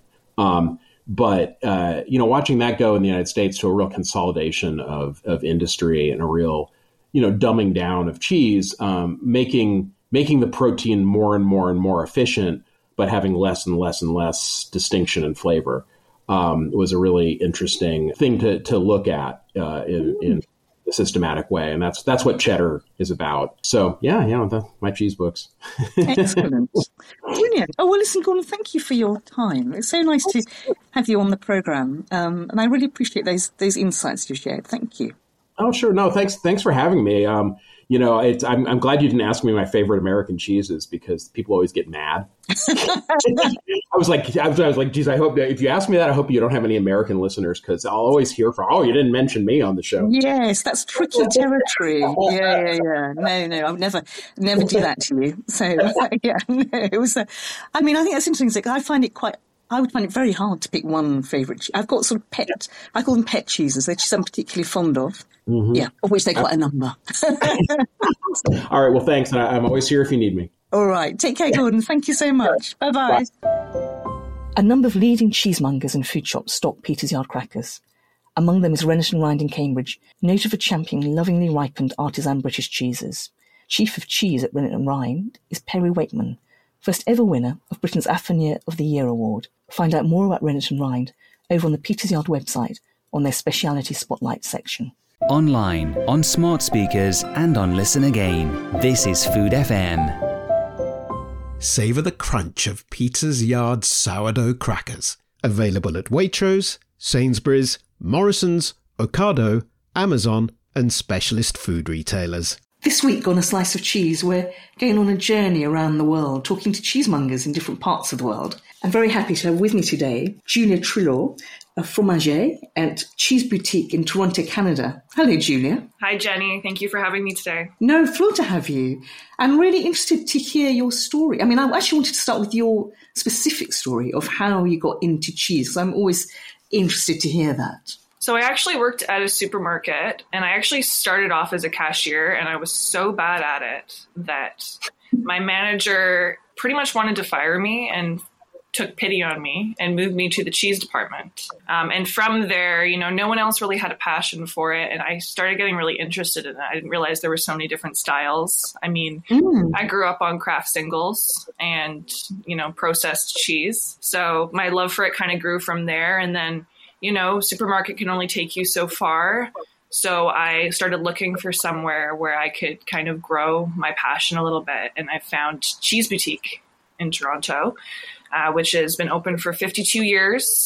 Uh, it's Amazing. fourth generation. Yeah, um, and just an amazing family, super, super like old world in their ways. So, you know, treating staff like family, you know, How lovely. big emphasis on teaching customers um, about cheeses, not just, uh, you know, kind of putting stuff out pre wrapped to sell. I mean, that's the interesting point. I think, you know, one of the reasons um, on this podcast I really like to talk to cheesemongers is I think a good a good cheese shop is such an amazing way for people to discover the world of cheese because there is a big difference between craft cheese that's been carefully made and carefully matured um, and looked after, and then someone who, you know, and again, if you go to a cheese shop, the fun is that if the person behind the counter loves cheese, which often they do, it attracts people who love love what they're selling. Then you can have this lovely conversation and you can learn about it. And so, so it's very much a sort of exploration, I think. Yeah, exactly. And you know, I almost I almost feel like a cheese babysitter because you know when you receive the mm-hmm. cheese, it's like okay, the cheese has been made, the cheese has been aged. Your job now is take care of that cheese, make sure it's being stored properly, making sure you know you're selling this cheese to customers. I like to get different cheeses in like pretty often, um, sourcing out stuff that's different because we have customers that are always looking for something new. The most exciting part of the journey as well is teaching the story behind these cheeses because there's a lot of love that goes into it. Very true. And so, roughly, how many cheeses would you stock at Cheese Boutique? So, our selection changes pretty frequently, but we carry over 500 different cheeses. Oh my goodness, that is huge! We have a lot That's of very impressive. Yes. You're amazing. And do those cheeses come from different parts of the world? Is there a, you know, are there Canadian cheeses in Europe? Is, is Europe represented, for example? Oh yeah, for sure. So we we try to do a big focus point on Canadian cheeses because I think it's very important to support local and domestic dairy, especially after COVID when everything was kind of uncertain. So we have a large cheese counter of over like 100 150 Canadian cheeses. And then Wow. we we do a big focus on Spanish, Italian, French, English. We do have a few Australian cheeses. Um, uh, we do get a few Greek cheeses in as well. I think um, the difficult thing being in Canada is trying to source out, you know, more of the raw, old, old world artisanal cheeses. Um, Yeah. Just because there is a lot of misinformation about raw milk cheeses in Canada still, and there's still a lot of fear behind it. That's Um. Parmigiano is, you know, is a raw milk cheese, isn't it? Legally, I'm guessing. Does that sell well in Canada? Oh yeah, for sure. Well, the, Yeah. the thing, right? We have so many different kind of customers. You'll like with 500 different cheeses too. You're gonna find something for everybody. Mm-hmm. Yes, how interesting. So, you know, you've got, as a cheesemonger, you've got to know your cheeses. So, in, in, in a lot of senses, because you have to care for them correctly. You have to know that, you know, where, the, where they're from, how they're, you know, have some insights into how they're made, the milk. It's a lot of information. So, is, is that something you enjoy then, that side of it? Oh yeah, it's like my favorite thing. I have I have a really good network of friends in the Canadian cheese uh, industry, and I love learning from other people. I have a friend who do, who runs the Canadian Cheese Collective. I have uh, two friends actually that run it, and they love to bring people together for education purposes. Because nice. you know we're kind of a smaller, but we're like a tight knit group of people here. Is there, you know, are there artisan cheesemakers or is, you know, is, has there been a bit of, if I look at America, you know, there was this sort of, you can see there was a rise of sort of artisan, a flowering of sort of artisan cheesemakers. And has the same thing happened in Canada? I think with uh, the US is definitely a lot bigger than Canada is. Canada's getting there though. You know, Quebec Quebec obviously has hundreds of cheesemakers. Cheese is kind of in their blood there. So lots of uh, French style cheeses. Ontario, we have a lot of uh, like Dutch and Swiss cheesemakers, like people that Oh. have come from Holland. Yeah. Uh, Dutch families that are making like Gouda, uh, Gouda styles and everything like that Yeah. as well. But I think people are becoming more interested in it. Like the food scene in Toronto is definitely booming. You know, I get chefs and restaurants that reach out to me all the time looking to expand their menus and come up with custom cheese menus. So it's kind of fun bringing them into the store too and kind of educating them because then they bring that back to their customers. And then those customers come to the store looking for those products as well. So it's kind of helping expand the knowledge of all the people in Toronto as well. And do you, um, you know, do you get in Britain? There are quite a lot of people are still, you know, setting up as cheesemakers and making new cheeses. I've, I've seen, I've been writing about food for a long time, so I've seen a lot of that happen. Do people come and sort of seek you out and bring in cheese that they're making to try and, you know, get in that, you know, get sort of feature in Cheese Boutique? Well, that's kind of the fun part of working at a store that's been open for 52 years. Uh, the owners know a lot of people, and a lot of people know us. So we get people that come in all the time bringing us cheeses. And it's my favorite trying new stuff as well. Like I absolutely love it, um, especially when it's like you know someone someone that's just starting off and they're really passionate about what they have to offer. We're lucky to like we have we have a couple cheesemakers that are only like an hour or two away from Toronto, so I go on day trips often. I try to visit the cheesemakers and you know, there's a lot of work that goes into it, and I don't think people really realize that. So it's great to kind of see that process and then bring it back to the customers yeah. as well. Yeah, well, a lot of work in the, for the cheesemakers. Yes, yeah, yes, exactly. I totally agree with that. Yeah. So, do you do aff- affinage at, at Cheese Boutique, or is that part of what you're doing? Or yeah, yeah we actually have a cheese cave in the store. Oh, and we can store like up to 400 wheels in there at a time. So we have all of our aged cheeses, our Goudas, Manchegos, um, lots of Swiss cheeses, which is awesome too because when customers come in, we're offering them a product that's not just kind of the standard what you would get. It's also something that's going to be aged a little bit longer. Like, um, Mm. you know, for example, a couple years ago, we brought in like 200 wheels of Gouda and they've been aging for two years. So when Wow. that wheel is open, it's going to be amazing. yes, how exciting! Will that be? Is that going to be a sort of Christmas? Is that a sort of? Will that be a winter thing that you'll offer it to We, your customers? we usually just like doing special releases every now and then just to get people kind of excited. We do bring in like the big torpedoes of aged provolone as well, the Auricchio provolone. So we get Uh-huh. the ones that are like, oh god, like they go from the floor to the ceiling. They're like a foot across. amazing. Yeah, those are fun to open, but very hard to open.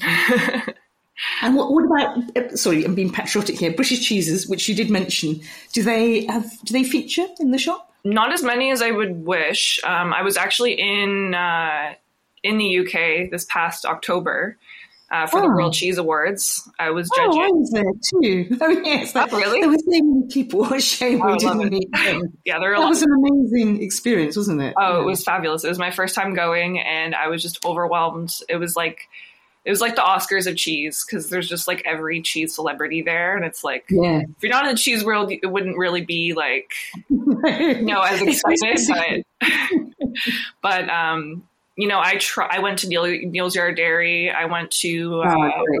Cheesemonger, and I tried so many British cheeses that you just can't get here, and it's just. I think it has to do with um, non-EU quota, especially now with Yeah. Uh, Brexit, and then you know the the. I guess the market for it is just not there as well. So we get kind of the more standard kind Yeah. of grocery store brands, which can be disappointing.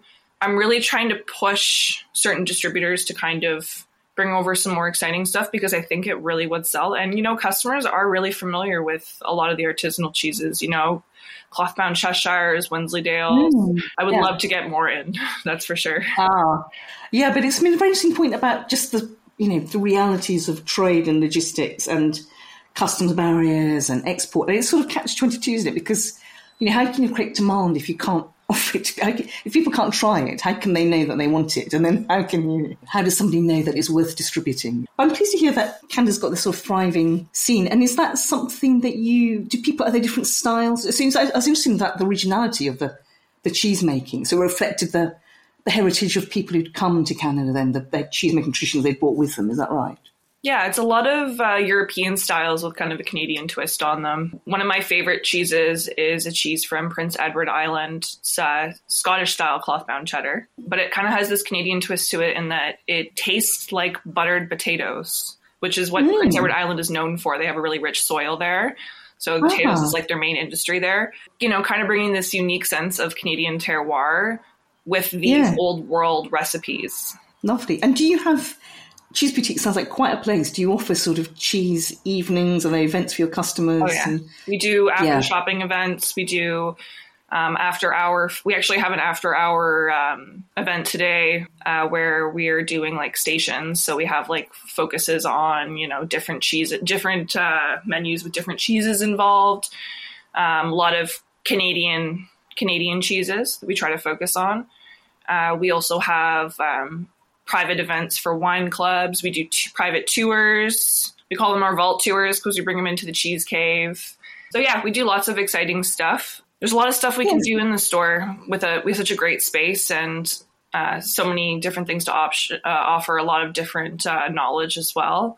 Uh, the owner Afrim, he's a maitre fromager, so he is just chock full of knowledge as well. Wonderful. So it sounds like so. You how many years have you been there now, Julia? This will be my tenth year there. Fantastic. So you've, you've totally sort of enjoying your cheese journey, aren't you? You're oh really- yeah, I'm honestly so spoiled, so blessed to be there. It's amazing. And do you then, if you go around to friends, do they expect you to bring the cheese with you? Oh yeah, that's my life. But I'm okay with that. I like that because you know a lot of my friends aren't as familiar with cheeses. My boyfriend's an electrician. He doesn't know anything about cheese, but he will eat anything I bring home. So oh, good. he's That's like my guinea pig. Yeah, fantastic. Yes, no, I mean, I think that's the thing, isn't it? When you really love something, I always, I, I get quite evangelistic, you know, about a book I've read or something I've seen or a shop I love, you know, food shop I love. I'm very fond of, I mean, I love good food shops. And the first book I ever wrote was about independent food shops in London, really. Um, pre-internet, I have to say to young people, when information was, you know, it wasn't online at the time. Yeah. It was either in books or oral. And, uh, and food, I mean, a food shop is a very precious thing. I mean, I mean, it sounds like you've obviously got, you must have a fantastic regular customer base, I'm guessing. Oh yeah, for sure. I have uh, I have customers that are constantly asking me to source out stuff too, so that that kind of becomes a challenge. But in a way, it's kind of fun as well because I can, if I can't get something they're looking for, I can source something out that I think they might like, and then when customers come back and they're really happy about something that they had, it's amazing, and it and it starts such an amazing dialogue with them as well. You know, about how many delicious cheeses we have to offer in Canada and from around the world. Brilliant. Well, Julia, thank you so much for taking the time to talk to us. That was a, you got a lovely infectious enthusiasm for, for what you do. it was Awesome. a real Yeah. pleasure. Thanks for having me, Jenny. I was really excited. Take care then. Thank you, Julia. Thank you. Online, on smart speakers, and on Listen Again. This is Food FM. This week on A Slice of Cheese, we're talking to cheesemongers around the world. And of course, we want to talk to a British cheesemonger. So, very happy to have with me today Chris Hallam, manager of Chorlton Cheesemongers in Manchester. Good morning, Chris. Morning.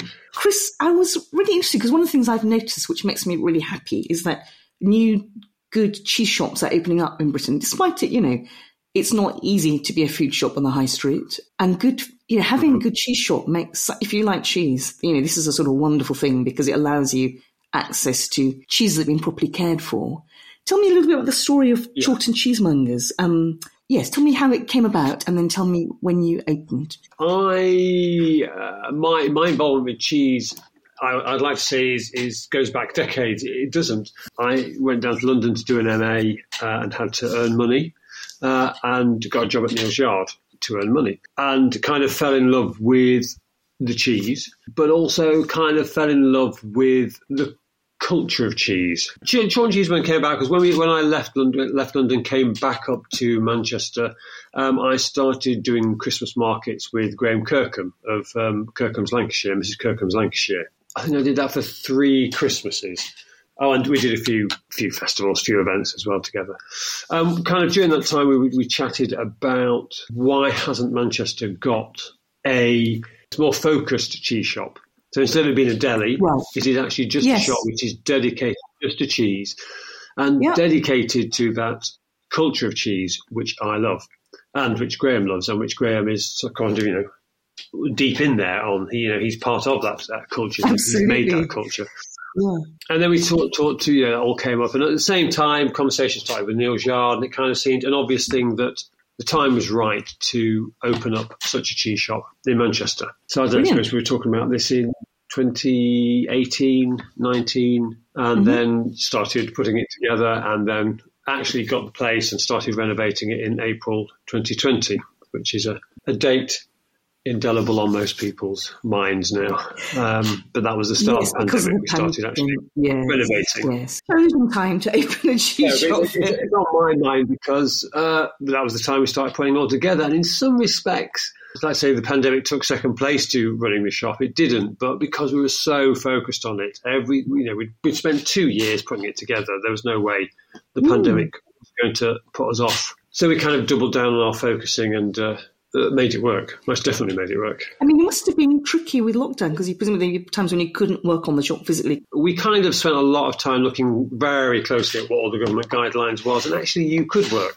And because we were a food shop, you could work. We lost a couple of contractors who said they couldn't work, But then we found other ones Right. who, like us, had kind of read the regulations and went, "Yeah, it's fine. We can come out and do it." So I used to work in theatre, so as we used to say, um, the right people turned up at the right time, and they were the people who put it all together, and that was great. I mean, as, as you point out, you know, food shops, people could shop in food shops, so that's great. How has Manchester received Chorlton cheesemongers? Oh, extremely well. I mean, we we kind of we kind of felt that Chorlton was going to be the right place, uh, and it, it was. It's it's kind of always had that vibe, a slightly more arty, more, more bohemian vibe, and I think we kind of hit the right time, or we've kind of you know we, we're riding on that current wave of people wanting to be connected to their food, to understand their food, Mm. to be more maybe responsible about the food they they eat and the food they buy. Yeah.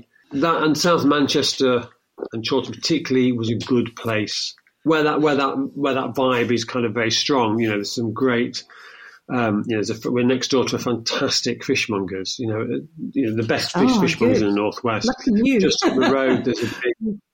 I know, I know. I, they are amazing. Just up the road, five minutes walk away, is a big whole food co-op, one of the biggest whole food co-ops hmm. in the northwest.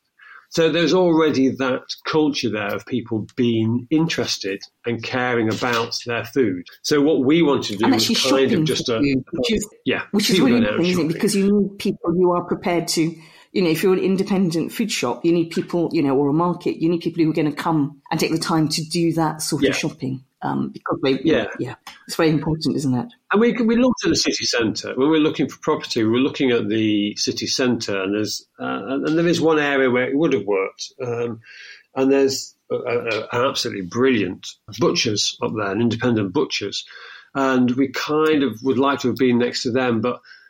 Actually, as it happens, it was the right choice because obviously the city centre just completely shut down. So we were in a, already in a community, and I think brilliant. Again, that sort of fits into my culture of cheese and culture of food. That it sort of has to be in a community. Food has food is about community, so it kind of has to be there. You know, I think there's ways we could work in the city centre, and there are things we are thinking about how we might be able to do that.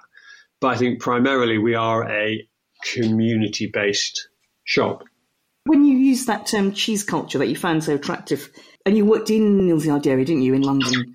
when I was doing my MA, my MA was in theatre directing. I worked in theatre for 30 odd years. And my kind of thinking about what theatre should do was ve- was becoming stronger and stronger in the idea of theatre in, in communities. So small scale, mm-hmm. scale stuff, simple things, simple stories, the importance of connecting your message from theatre, whatever that is, your story from theatre, of directly connecting it with an audience. When I started working at Neal's Yard, that's that's what cheese suddenly made sense to me. It was that connection from hmm. the farm to the customer, the food to the person eating it. And the more I kind of got involved in, in, in looking at cheesemakers and looking at their farms and understanding how the farms, how they fitted into their farms and those farms fitted into communities, it just all kind of made sense. And I certainly felt that it was, for me at that time, and now I've completely left theatre, for me it was more, it felt more important to tell those stories through food than through theatre. Yeah. Well, it's a very Um, direct and powerful communication device, food, isn't it? It's, it's, it's maybe a bit. I don't know if that's pretentious or it's putting too much emphasis on it. But I grew up. I grew up in the countryside. I grew up in rural Lincolnshire. Then I kind of went off to the bright lights and whatever, whatever you want to call it. I just went off and did other things. But actually, that that sense of place, that sense of does rurality exist as a word? That sense Does now. Of, a sense of countryside kind of still existed and was happening in theatre, Hmm. but actually found a much stronger role in food and in cheese in particular. I, mean, I, I could almost say, and I don't know if this is going to be, I don't know if I'm shooting myself in the foot by saying this, if Neal's Yard had been selling some other food, I would probably be working in that food now. If you see what I mean, it's the, Oh, it's that are- culture yeah. of food. Yeah. It just so happened it was cheese, and I understand I cheese and I get it. Yes, and I. But I've been writing about food for decades, and the cheese world in Britain does have a particular camaraderie about it. It's Yeah. had for a long time, Yes. and and someone like Randolph Hodgson, who founded Neal's Yard Dairy, was championing a food that was under a lot of pressure you know, and there were issues um, on all fronts. And yeah, and I think that sense of loving something and trying to champion it and bringing it to people in a very democratic way, which is very much at the the ethos of Neal's Yeah. Dairy. You know, that's had a massive. Yeah. It's been very formative for the sort of British cheese scene, I think. So, Oh, yeah, oh definitely, definitely.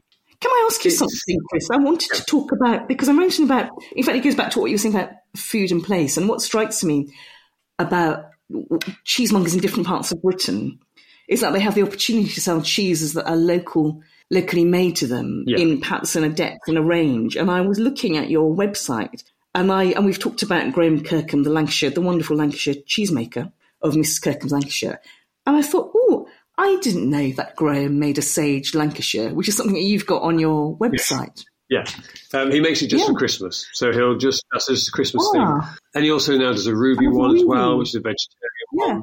So he does he does a kind of it, it, it doesn't do many, uh, but yeah, Yeah. he does a sage Lancashire, which is again we only sold it at Christmas. He only makes it then. It's kind of and, and people come in going, oh, you've got it, so it's because they Oh, know it. nice. They understand that's something he does do just for Christmas. Yeah, he he, he kind of And you've got. Cotherstone, which is a Cotherstone Oh, cheese. yeah. That's another beautiful Dale cheese. I love that cheese. So in fact, I found that that's what I'm really pleased to know that you sell it because um, I can't really buy it very easily in London. I haven't seen it in London for, for years actually. So I'm like, oh, good. I have No. to go and do some shopping online. Uh, but this one's actually a so it's not the one which is waxed. Um, this is one. And you might quite be interesting to put on the counter side by side. This is one where the wax has been taken off and a natural rind has been allowed to develop on it. So actually, inside it becomes a much more spongy, soft, almost squidgy uh, cheese, as opposed to that Mm. slightly firm, lactic type young cheese. I mean, I know so I've talked to um, Andy of Courtyard Dairy, and he's you know, and, as, as- The great And I also worked in a bookshop. I was thinking, he's fantastic, Andy, and. Oh, you know, I think when it comes across from Andy's, he's got a very strong sense of what his customers like, their tasting cheese, which is partly Yes. to do. You know, he was saying that unusually for them, unlike a lot of other cheese shops, their big Christmas seller is not Stilton. It is it is Lancashire and Wensleydale because that's a sort of Yeah. you know, it's a tradition. Yeah. You know, and do you see the same Yeah. in your shop? Yeah, definitely. And, it's, and we talked a lot with Andy before we set up, and uh, obviously Graham has worked with Andy for a long time because he takes so much of, of their cheese. So he he was Courtyard's been very much is very much in our mind a lot of the time.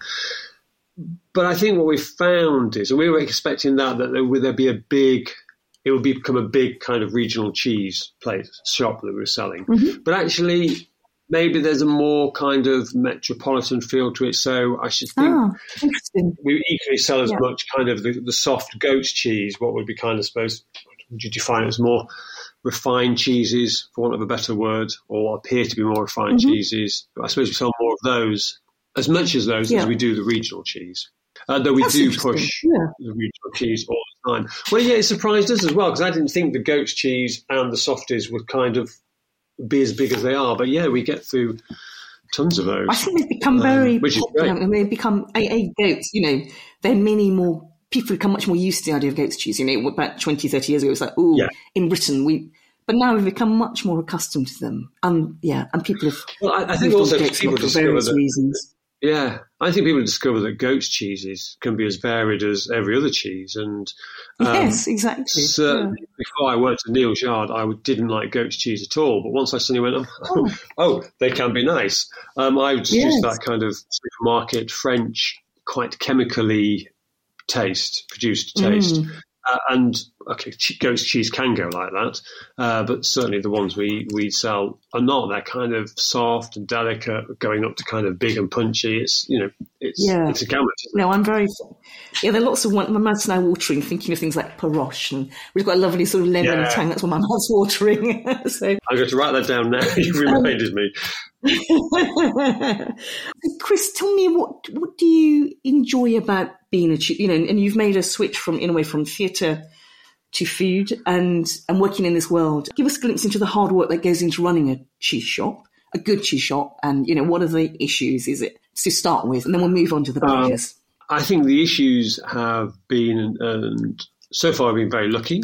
I think finding staff who get it and who have that passion for the product as well, who don't just want to work in a shop, but they Mhm. want to understand that culture of cheese. And I think, I hope, Touchwood have been good at enthusing our staff about that. Yeah. I think at the moment staffing's tricky because obviously staffing's tricky for everyone else. But we, you know, over Yeah. Christmas we had an amazing group of people, um, and it, it really buoyed us up this Christmas. And actually, it made it a really good and exciting Christmas to do. You know, just the usual day to day running of a shop. It takes so much, and uh, but that's you know we get on with that.